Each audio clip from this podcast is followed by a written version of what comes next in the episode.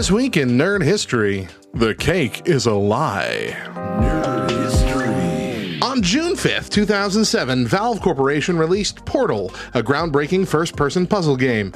With its innovative mechanics and darkly comedic narrative, Portal quickly captivated gamers worldwide. The game introduced players to the enigmatic GLaDOS and the mind-bending challenges of the Aperture Science Enrichment Center, forever leaving its mark on the gaming landscape. Nerd History. On June seventh, nineteen ninety-three, the influential first-person shooter game Doom was unleashed upon the gaming community. Developed by I D Software, Doom revolutionized the genre with its fast-paced action, multiplayer capabilities, and user-generated content.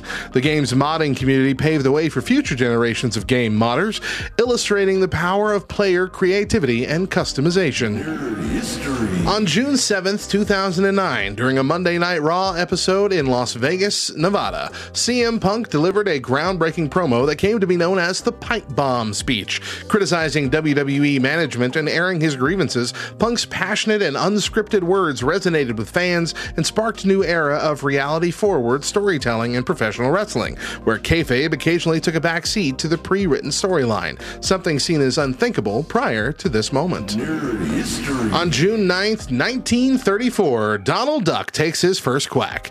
Walt Disney Disney's iconic character made his debut in the animated short film The Wise Little Hen. With his distinctive voice and comedic antics, Donald Duck became an instant fan favorite, eventually earning his place among the pantheon of beloved Disney characters. His impact on popular culture is immeasurable, and he continues to enchant audiences of all ages. Nerd History. On June eleventh, nineteen eighty-six, directed by Jim Henson and starring David Bowie and Jennifer Connelly, Labyrinth was released in theaters.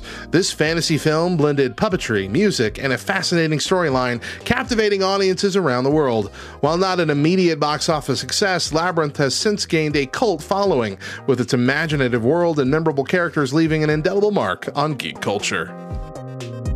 I'm Radio Matt. See you next time for more Nerd History.